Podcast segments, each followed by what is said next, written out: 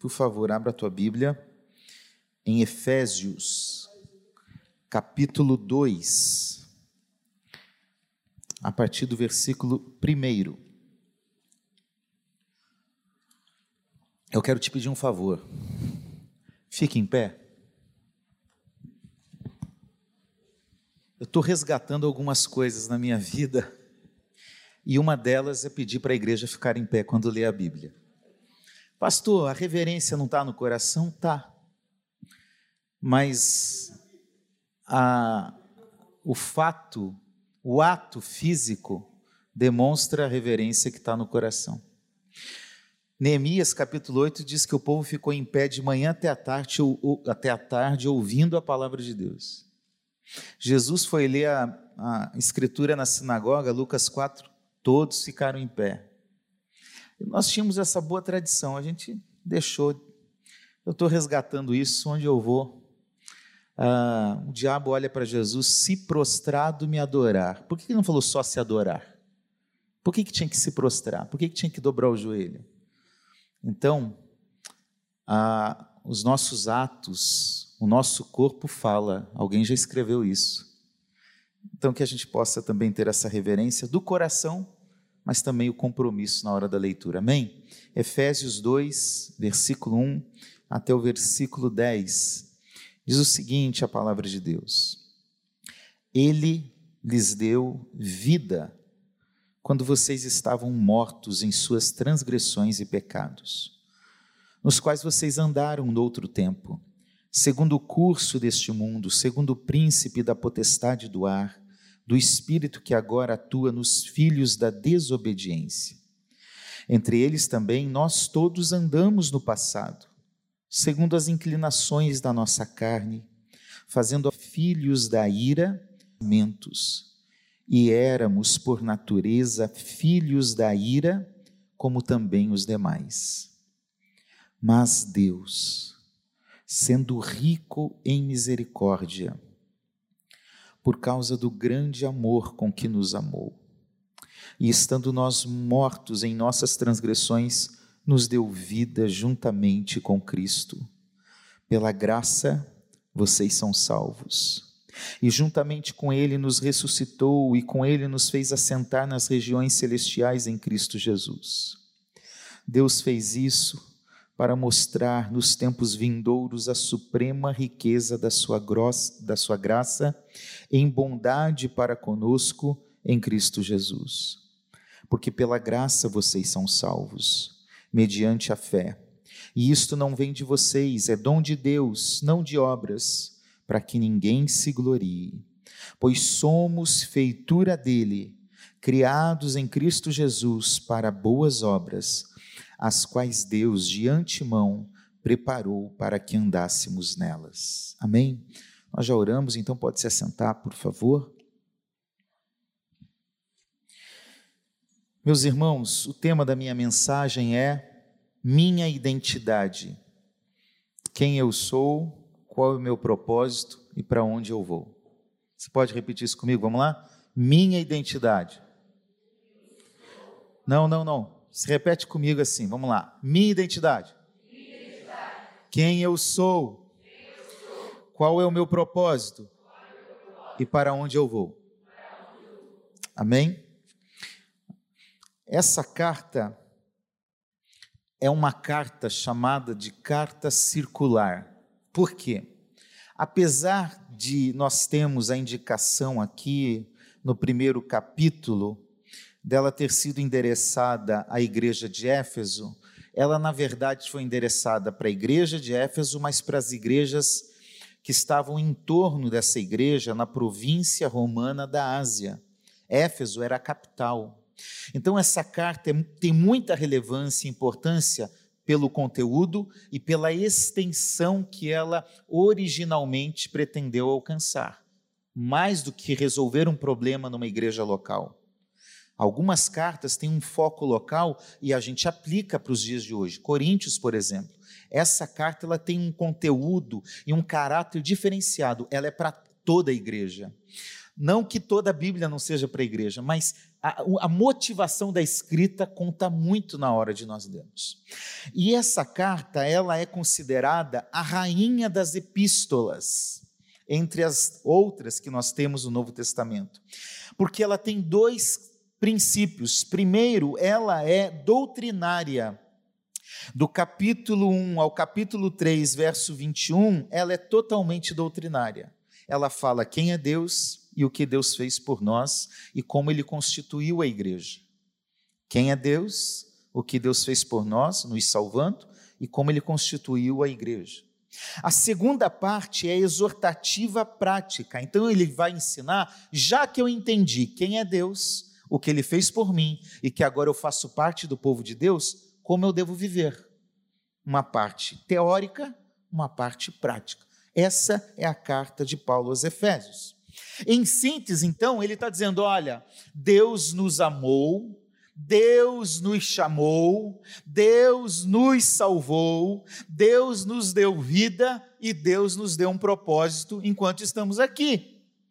E por causa disso, eu tenho que viver da forma digna. Uh, conforme diz capítulo 4, versículo 1. Viver de maneira digna da vocação a que eu fui chamado. Eu tenho que viver diferente. Se eu fui salvo e se eu ando com esse Deus que me salvou, eu tenho que viver diferente. Eu tenho que ter uma nova perspectiva de vida, uma nova identidade. E a partir desse texto, olhando para ele, a gente poderia responder algumas perguntas que são cruciais na vida. Quem sou eu? Para que eu sirvo? De onde eu vim? O que, eu devo fazer na vida? Qual é o meu propósito? E é a partir disso que eu quero falar com vocês, então, ah, nesses minutos que nós temos. Primeiro lugar, a grande pergunta é: quem sou eu? Porque isso vai determinar muito sobre como você vai decidir as coisas da sua vida. Você precisa decidir e entender quem você é, porque se você não decidir e não entender quem você é, a cultura, o mundo e os amigos ao seu redor vão definir quem você é. Se você não reconhece a sua identidade, quem você é, não estou dizendo de nome, Estou dizendo daquilo que está lá dentro, que é a sua essência. Se você não decidir isso, você vai olhar para qualquer coisa na TV, no mundo, nos amigos, e você vai ser influenciado por eles a ser algo que de fato e originalmente você não é. Então, quais são os seus valores? Se você não decidir, o mundo vai decidir os seus valores. Qual é a sua sexualidade? Se você não reconhecer a sua identidade em Deus, o mundo vai querer definir qual é a sua sexualidade. Quais são os seus desejos, suas vontades, seus planos, sua cosmovisão? O que é cosmovisão? É a maneira, cosmo, mundo, visão, olhar, percepção, é a maneira que eu entendo o mundo. Como você faz a leitura do mundo que nós estamos vivendo? Está na moda agora fazer uma leitura por meio de aspectos ideológicos e políticos. A sociedade brasileira foi dividida entre esquerda e direita, numa polarização uh, doida, maluca, que parece que o outro é inimigo. As ideologias que muitas vezes são é, trazidas a nós em ambientes acadêmicos, em ambientes seculares, por meio de entretenimento, por meio de filmes, por meio de séries, tudo isso vai vindo. Então, esses são os valores. Quando eu sei quem, quem eu sou, meus irmãos, isso muda, porque eu posso ver, eu posso fazer como Jesus, andar com pecadores, andar com o pior tipo de gente que pode existir na terra. Eu não serei influenciado por eles, mas eu terei a capacidade de influenciá-los, de fazer a diferença na vida deles. Quando eu sei quem eu sou, eu sei para onde eu estou indo, eu sei qual é o meu foco, eu sei o que fazer, eu sei com quem andar. Quando eu sei quem eu sou, eu não vou querer ser outra pessoa. Ah, como eu queria ser o pastor Rômulo. Ah, como eu queria ser aquela pessoa. Não, eu vou querer ser eu mesmo. Esses dias eu falei para uma pessoa, essa pessoa me perguntou: se fosse para você ser outra pessoa, quem você gostaria de ser? Eu comecei a pensar. Hum, hum. E eu cheguei à seguinte conclusão: ninguém, eu, eu gosto de ser eu mesmo, eu sou feliz comigo. Não quero ser ninguém, eu quero ser eu. E essa pessoa sentiu um impacto na hora e falou: Nossa, eu nunca consegui me valorizar e entender quem eu sou para ter esse tipo de posição. Eu sempre fiquei olhando para o outro, analisando a vida do outro, querendo a alegria do outro, querendo a vida do outro. Se você não sabe quem você é, você não vai conseguir se valorizar à, medida que Deus te valorizou, e daqui a pouco eu vou falar sobre isso. Se você não sabe quem você é, você vai ser o que todo mundo diz para você ser. Agora vamos olhar para o texto bíblico? Fica a tua Bíblia aberta. Primeiro, antes de entender quem eu sou, preciso entender quem eu era. Quem eu era?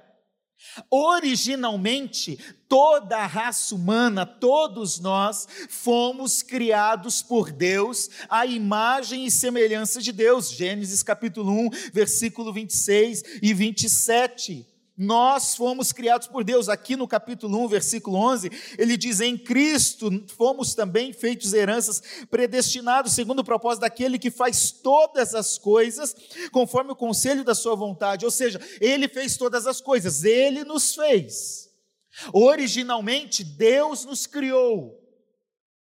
Deus teceu cada detalhe da nossa existência, da nossa vida e nós fomos feitos não como um animal foi feito, ainda que os animais sejam belos, bonitos, maravilhosos, ainda que a natureza seja bela, perfeita, a gente ama estar num ambiente da natureza legal, mas nós não temos a mesma essência da árvore, do, da água, nós não temos a mesma essência dos animais, porque nós fomos criados de uma maneira diferente, que nós chamamos de imagodei, nós somos criados à imagem e semelhança de Deus. É essa minha identidade. Quando eu me olhar, eu tenho que ver Deus em mim. Nós fomos criados para se relacionar com Deus. Deus descia no jardim após ter criado Adão e Eva para se relacionar, para andar, para passear, para compartilhar, para conversar. Todo ser humano tem dentro dele um desejo, mesmo que ele não conheça, ele tem um desejo de se relacionar com Deus. E como às vezes ele não consegue identificar esse desejo, ele vai então se buscando em outros tipos de relacionamento, vai procurando essa satisfação em outras coisas e nunca vai preencher, porque aquele espaço só pode ser preenchido por Deus. Nós somos criados por Deus para se relacionar com Deus e, por consequência, para se relacionar com o próximo e com a criação. Esse é meu propósito original. Mas, Romanos capítulo 5, versículo 12 diz que todos pecaram em Adão. Assim como Adão e Eva pecaram, então todos nós agora pecamos. E essa realidade que Paulo está apresentando aqui nesse capítulo 2, ela corrompeu a minha essência original. Aquilo que eu fui, aquela forma que eu fui criado, a, a, perfeição que Deus olhou e falou: é muito bom, é muito bom. Você entende isso? Deus criou o ser humano e diz: é muito bom. Isso foi corrompido e distorceu a imagem de Deus em mim.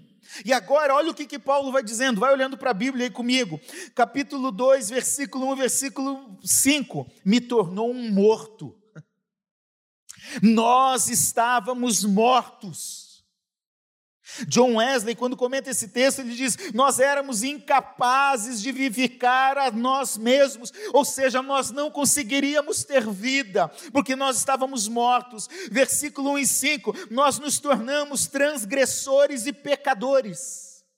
Transgredir é existe um alvo, existe uma lei, e alguém está transgredindo aquela lei. É isso que Paulo está dizendo que nós nos tornamos. Significa desviar, deslizar, significa cair. Nós nos tornamos escravos deste mundo, do pecado. Aqui ele vai usar o termo pensamentos, desejos, vontades. Então nós nos tornamos escravos dos nossos pensamentos e desejos. Nós nos tornamos, capítulo 2, versículo 2 e 3, seguidores do diabo do espírito que atua neste mundo, o príncipe da potestade do ar, um espírito que atua neste mundo. Nós nos tornamos andarilhos, Paulo diz: nós andávamos de qualquer forma, de qualquer jeito, sem rumo, perdido, sem foco. Nós nos tornamos, capítulo 2, versículo 2, filhos da desobediência. Ou seja, desobedecer é, é a tendência humana daquele que está sem Deus, é transgredir. O jeitinho brasileiro, por exemplo, de dar jeito em qualquer coisa, de transgredir a lei, de, de, de resolver daquele nosso jeito, é, é, é parte dessa essência, dessa natureza, filhos da desobediência. Versículo 3: alvos da ira de Deus. Nós somos alvos, eu estou falando enquanto humanidade, alvos da ira de Deus. Esses dias eu coloquei no meu Instagram uma frase sobre a ira de Deus. Pela primeira vez eu fui bloqueado e fiquei uma semana sem conseguir entrar no meu perfil. Você não pode falar de ira de Deus. Deus é, veio uma pessoa lá e comentou no post: Deus é amor, que ira nada e não entende que sim, Deus é um Deus irado contra o pecado, Deus se ira contra essa realidade do mundo, Ele ama sim porque Ele quer salvar, e como que Deus fez isso? Ele resolveu o problema da ira por meio de Jesus Cristo, que nós já vamos falar depois, mas essa era a minha realidade, perdido, transgressor, pecador, morto, alvo da ira, filho da desobediência. Mas olha que maravilha o versículo 4. Mas Deus. Paulo vai descrevendo um monte de desgraça. Nós estávamos mortos, nós estávamos perdidos, nós éramos alvos da ira, filhos da desobediência, nós não tínhamos nada, nós estávamos seguindo o curso desse mundo, atendendo os nossos desejos, a nossa carne. Porém, ponto, porém, contudo, todavia, mas Deus há uma mudança. Eu não sou professor de língua portuguesa, mas aqui nós temos uma conjunção coordenativa adversativa.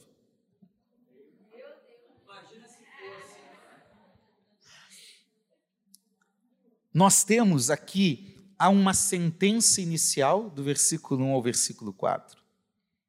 E há uma segunda sentença a partir do versículo 4. Essa coordenação, essa conjunção coordenativa, adversativa, ela tem um propósito de estabelecer uma relação, e aqui por ser adversativa, de oposição ou de contraste com um e outro elemento. Um diz algo, o outro vai dizer o oposto. Então, a partir do versículo 4, Paulo está fazendo uma afirmação que contradiz e que anula a primeira sentença. Ele está destacando o contraste com a resposta graciosa de Deus. Ou seja, nós éramos perdidos, nós estávamos condenados ao inferno, mas Deus, Deus entrou no cenário, Deus mudou a história, Deus colocou uma vírgula para mudar a minha vida e a sua vida, e Ele é o agente ativo dessa mudança e dessa transformação. Então, apesar do pecado, apesar da carne, apesar do mundo, apesar do diabo, Deus entrou no cenário e mudou a nossa história. Mas Deus, e agora ele diz: agora nós temos vida Estando, versículo 5, nós mortos, nossas transgressões, Ele nos deu vida. Agora eu sou alvo da misericórdia, Deus sendo rico em misericórdia. Agora eu sou alvo da bondade de Deus. Versículo 7. Deus fez isso para mostrar nos tempos vindouros a suprema riqueza da sua graça em bondade para conosco. Agora eu sou alvo do amor de Deus. É um grande amor com que me amou. Agora eu sou alvo da graça. Versículo 5, versículo 7 e versículo versículo 8: é pela graça que vocês são salvos. E ele não diz só a graça, ele diz é a suprema riqueza da sua graça. Supremo já é top. Riqueza é algo incontável da graça. Eu sou alvo da graça. Agora eu sou aquele que está em Cristo.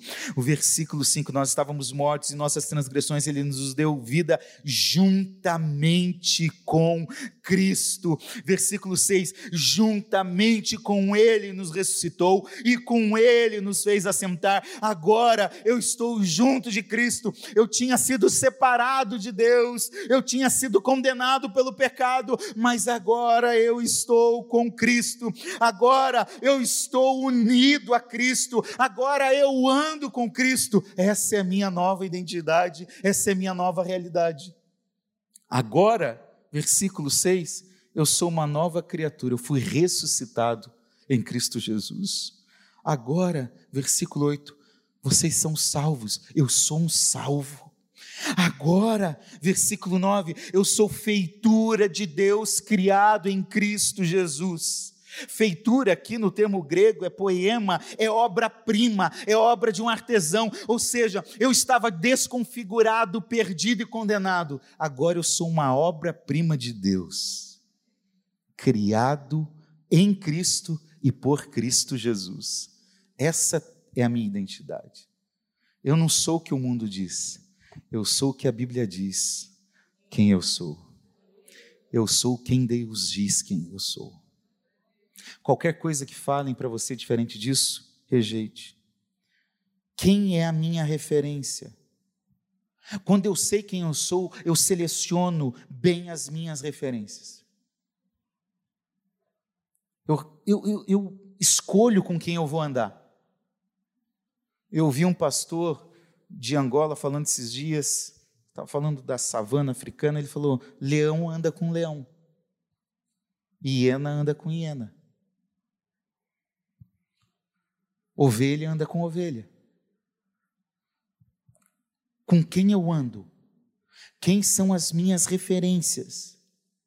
Quando eu olho para esse texto, aliás, deixa eu pegar do macro para o micro. Quando eu olho para a Bíblia, esses 66 livros, mais de 31 mil capítulos, eh, versículos, mais de mil capítulos, cada um destes versículos e capítulos tem um propósito. Jesus é o alvo do Antigo Testamento e Jesus é o ápice do Novo Testamento. Jesus é o centro das Escrituras. A Bíblia existe por causa de Jesus. Desde o Antigo Testamento, Deus quer apresentar o plano salvífico que há em Cristo Jesus. Então, Jesus é o centro. Agora, quando eu olho para essa carta de seis capítulos, Paulo fala por 45 vezes aqui sobre quem é Jesus, sobre estar em Jesus, sobre andar com Jesus. Quando eu olho para esse texto aqui, exatamente esse capítulo 2, esse, do versículo 1 ao 10, sete vezes ele fala: é Cristo, é Deus.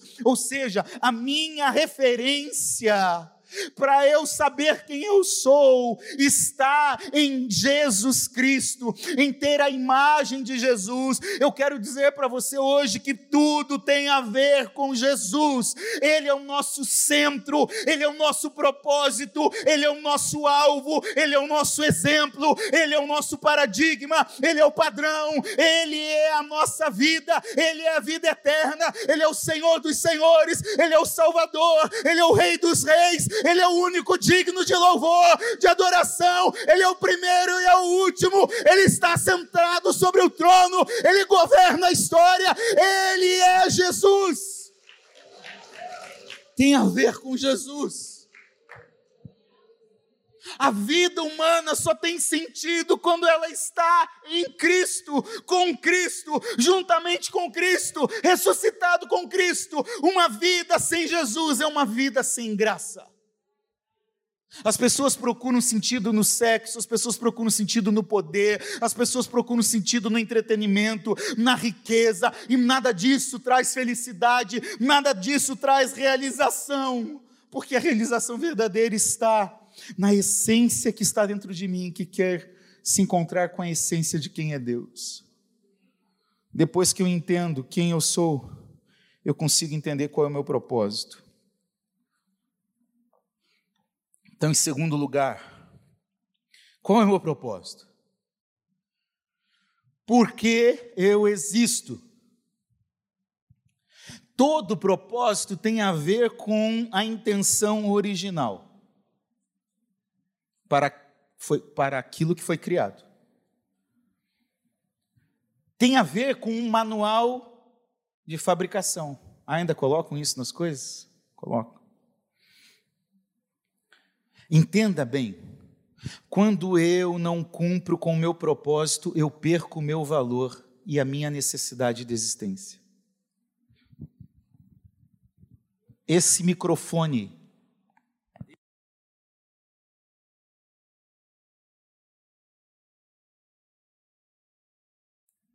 esse microfone desligado não serve para nada. Nem para suporte. Nem para peça de decoração. Esse microfone, ele tem um propósito de ligado, ele amplificar a minha voz por meio das caixas que estão aqui em cima. Para que vocês entendam. Então, esse é o significado, o propósito original do microfone. Quando ele é usado com esse propósito, ele causa um impacto, ele surte o efeito, ele atende o propósito. Conosco é a mesma coisa. Quando eu não cumpro com o propósito pelo qual eu fui criado, eu perco o sentido da vida. Quando eu não me relaciono no casamento com o propósito para o qual o casamento foi criado, eu perco o sentido do casamento. Quando eu não desenvolvo relacionamentos saudáveis com amigos e irmãos da igreja, eu perco o propósito para o qual Deus criou as pessoas de forma relacional. Então, como um pressuposto sobre propósito, o propósito de Deus vai além dos meus objetivos, porque Ele é o meu Criador, Ele tem um manual de, de fabricação na mão. Eu sei para que o Assir foi criado para que o Rômulo foi criado, para que o Osaí foi criado, a Raquel, o João, a Maria. Deus sabe qual é o propósito para o qual você foi criado. Deus sabe todas as coisas que você pode realizar por intermédio do propósito que Ele deu a você. Ele sabe disso. Qual é a sua função nesse mundo? Para entender esse propósito, eu preciso me submeter a Ele. Então veja, cada um de nós que estamos aqui, nós temos um propósito específico, mas nós não podemos descobrir esse propósito, nem cumprir com esse propósito por nós mesmos, sozinhos, isolados. Como então eu conheço meu propósito? Repito o que terminei de falar no ponto anterior. Inicialmente, o meu propósito tem a ver, em primeiro lugar, com Cristo e a partir de Cristo. É por isso que ele usa a expressão aqui, juntamente com, estar em Cristo. É estranho, porque ele poderia falar estar com, mas ele diz estar em. Estar com é como se aproximar, estar em é estar dentro, é estar envolvido. Capítulo 2, versículo 12 diz: Antes nós estávamos sem Cristo, mas agora, versículo 5, Ele nos deu vida juntamente com Cristo, e, juntamente com Ele nos ressuscitou, verso 6, com Ele nos fez assentar nas regiões celestiais, verso 7. Nós estamos em Cristo Jesus, verso 7, verso 8. Nós somos criados em Cristo Jesus. Mais uma vez, John Wesley vai dizer em conformidade com Ele e em virtude da nossa união com Ele. Conformidade é ter a mesma forma. Você entendeu o que é estar em Cristo? É ter a forma de Cristo. É unido com Ele. É vivendo uma vida conjunta com Ele. Então tem a ver com Jesus. E se tem a ver com Jesus, aí vem a grande resposta da vida. A confissão de Westminster, quando declarou isso, diz: o propósito de todo ser humano é viver para a glória de Deus. Então, em segundo lugar, o meu propósito original tem a ver com a glória do meu Criador. Por isso, no versículo 9, ele diz: que ninguém se glorie. Em outros textos, em Romanos, ele vai perguntar: onde está o nosso orgulho? Algumas traduções antigas dizem jactância, que não é uma instância de jaca, é só orgulho. Então, meus irmãos, toda glória humana é uma vanglória. É uma glória vã. O meu propósito tem a ver com a glória de Jesus. Tudo que eu faço deve glorificar a Jesus, quer comais, quer bebais, quer façais qualquer outra coisa, fazei tudo para a glória de Deus. Olha o capítulo 1, versículo 11 e 12. Em Cristo fomos também feitos herança predestinados segundo o propósito, um predestino de acordo com o propósito daquele que faz todas as coisas conforme o conselho da sua vontade, ou seja, ele faz do jeito que quer, a fim de sermos para louvor da sua glória, nós os que de antemão esperamos em Cristo. Oito vezes nessa carta, Paulo vai falar: é para a glória de Deus, é para a glória de Deus, é para a glória de Deus. Quer viver bem, quer impactar as pessoas do seu lado, quer fazer a diferença no teu ambiente de estudo, de trabalho, de família, faça tudo para a glória de Deus. Que os homens olhem as vossas boas obras e glorifiquem a Deus Pai, que a tua boca glorifique glorifique a Deus, que o teu olhar glorifique a Deus, que os teus sentimentos glorifiquem a Deus, que as tuas ações glorifiquem a Deus, que a tua família, o teu casamento, a tua profissão, o teu lazer, a tua vida, a tua respiração glorifique a Deus em todo o tempo. Que vivamos para a glória de Deus. O que, que Deus espera de nós? Meu Deus do céu, já o horário está avançando. O que Deus espera de mim e de você? Primeiro lugar, é que você saia da mediocridade da vida nesta terra. Olha o que, que ele diz no versículo 6: Juntamente com ele nos ressuscitou e com ele nos fez assentar nas, nas regiões celestiais. Ou seja, isso não é algo para o futuro, isso é algo acontecido. Trata-se aqui de uma antecipação espiritual de algo concreto que vai acontecer no futuro, mas que Paulo trata como uma realidade. Ele nos fez, o verbo está no passado, eu já estou assentado, eu não estarei, ou seja, nós estamos espiritualmente exaltados em Cristo e com Cristo. Deus está dizendo o seguinte: saiam dessa dimensão humana simplória, medíocre, limitada, voltada para os desejos, voltada para este mundo, para atender este mundo, e passe a viver numa diferente perspectiva, dimensão superior, é na região celestial. Deus nos colocou já numa realidade espiritual diferente da humanidade toda. Por isso que nós temos uma identidade diferente. Nós somos diferentes. Nós estamos vivendo uma realidade diferente. Matthew Henry, quando comenta esse texto, ele diz: o mundo é como nada quando comparado a este outro mundo das regiões celestiais, nós somos exaltados em Cristo para reinar com Deus, estamos sentados no trono com Cristo, por isso, meus valores, minhas ações, minhas decisões não estão pautadas neste mundo, não estão de acordo com a ideologia, com a moda do momento, ah, os meus padrões, os meus valores são valores celestiais, eu tenho que pensar nas coisas coisas que são lá do alto e não das coisas que são aqui da terra, porque Deus me transportou para outra dimensão. Viva como um ET. Alguém que não é dessa terra, que é apenas um peregrino.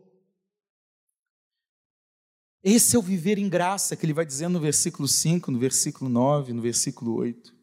É graça no início, é graça no meio, é graça no final é andando por graça, porque pela graça nós somos salvos. E sabe o que eu entendo aqui? É que Deus quer que nós vivamos uma vida que tem impacto não só para hoje, Que vida mais miserável é você ser um jogador de futebol e ter muito sucesso nos anos que joga e depois, com raras exceções de um ou outro aí, ser esquecido.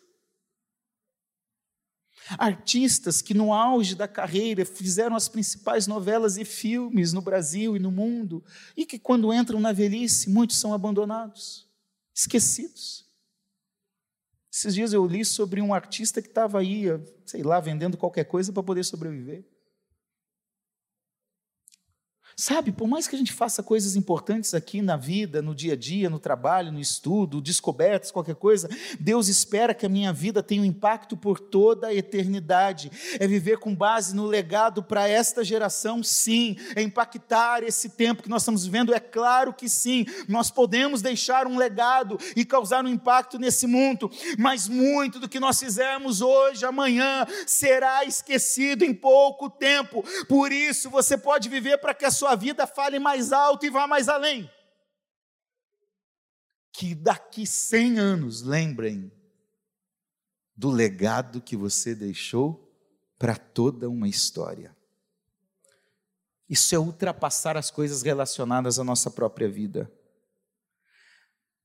Paulo está dizendo que ele quer mostrar nos tempos vindouros, na RA, séculos vindouros. Jimmy Swaggart, quando comenta isso aqui, ele diz é algo interminável.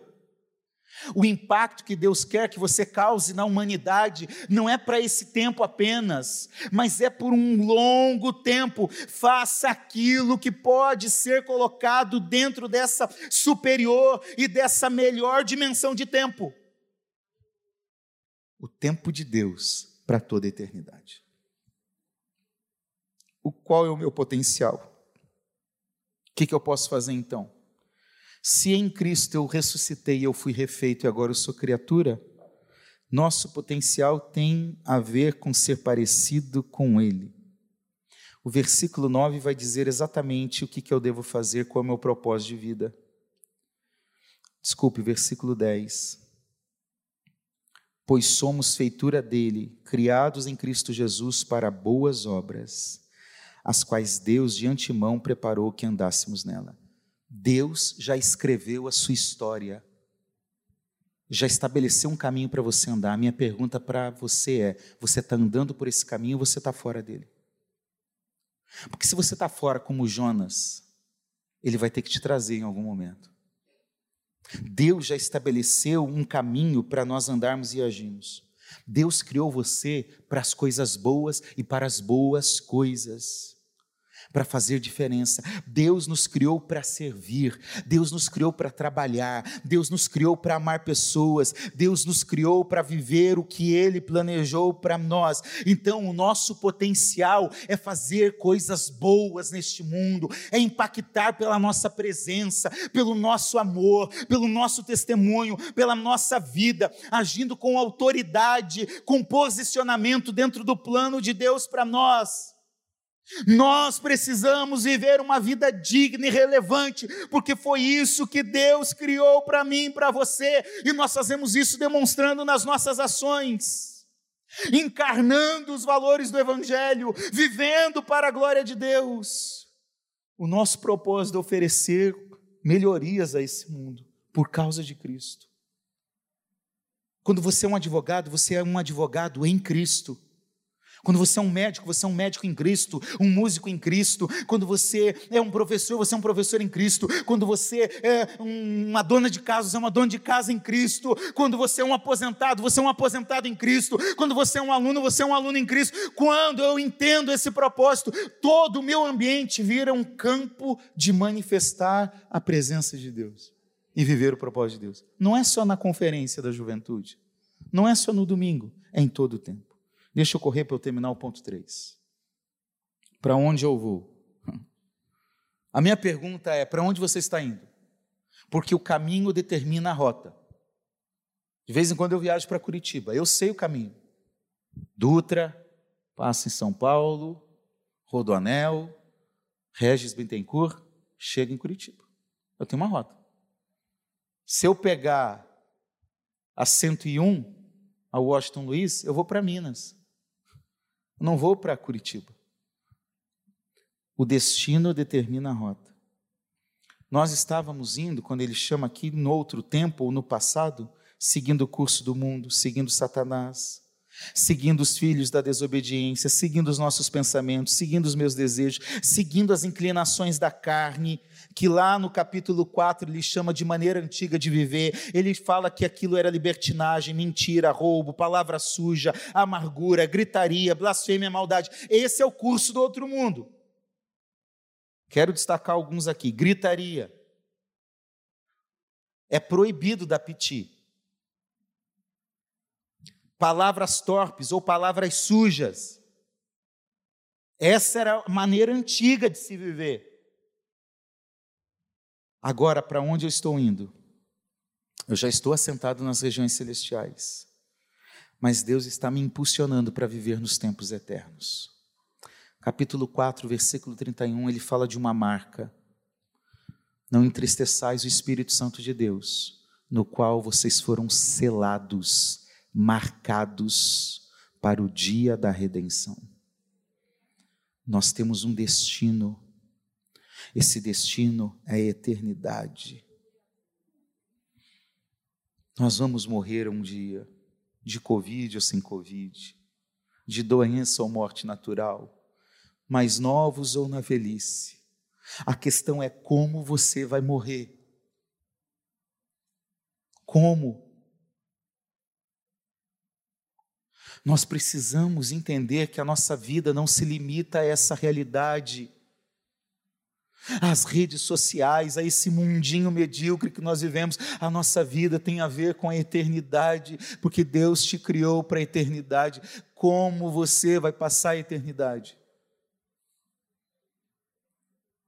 Esses dias criticaram um pastor porque ele diz, estava criticando um pastor porque ele morreu no púlpito pregando. Não sei se vocês viram essa mensagem, essa essa notícia que espalhou por aí. Um pastor estava pregando e morreu enquanto pregava. Perdoa-me usar a expressão, porque é a única que eu consigo identificar agora. Que inveja. Um monte de gente, a misericórdia, Deus não guardou, Deus não. Não. Que inveja morrer fazendo e cumprindo com o propósito pelo qual Ele me chamou. Que maravilha morrer no campo de batalha. Que maravilha morrer com Jesus. Porque viver aqui, eu vivo com Ele, mas o morrer é estar com Ele para toda eternidade. Teu propósito tem a ver com o teu futuro. Pense nisso, fique em pé, para parecer que está acabando.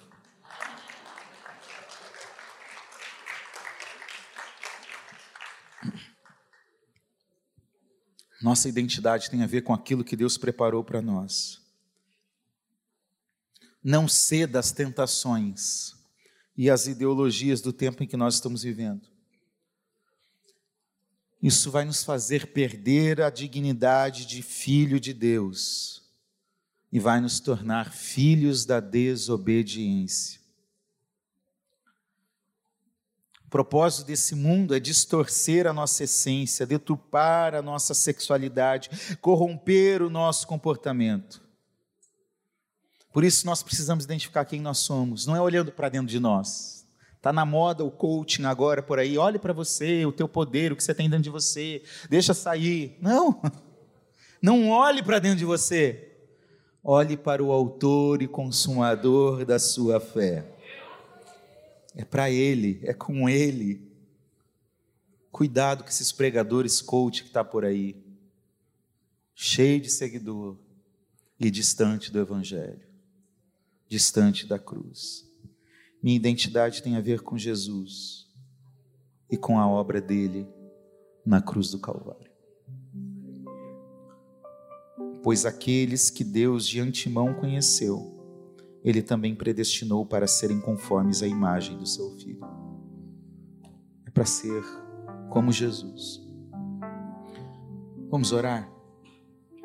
Se você tem dúvida sobre quem você é, sobre qual é o seu propósito, seja em qualquer área da sua vida, envolva espiritualidade, profissão, estudo, família, envolva sexualidade, envolva comportamento, envolva valores. Se você está em dúvida de quem você é, se você está em dúvida qual é o teu propósito, o que você deve fazer na vida, ou se você está em dúvida para onde você vai, coloca a mão no teu coração e nós vamos orar agora em nome de Jesus.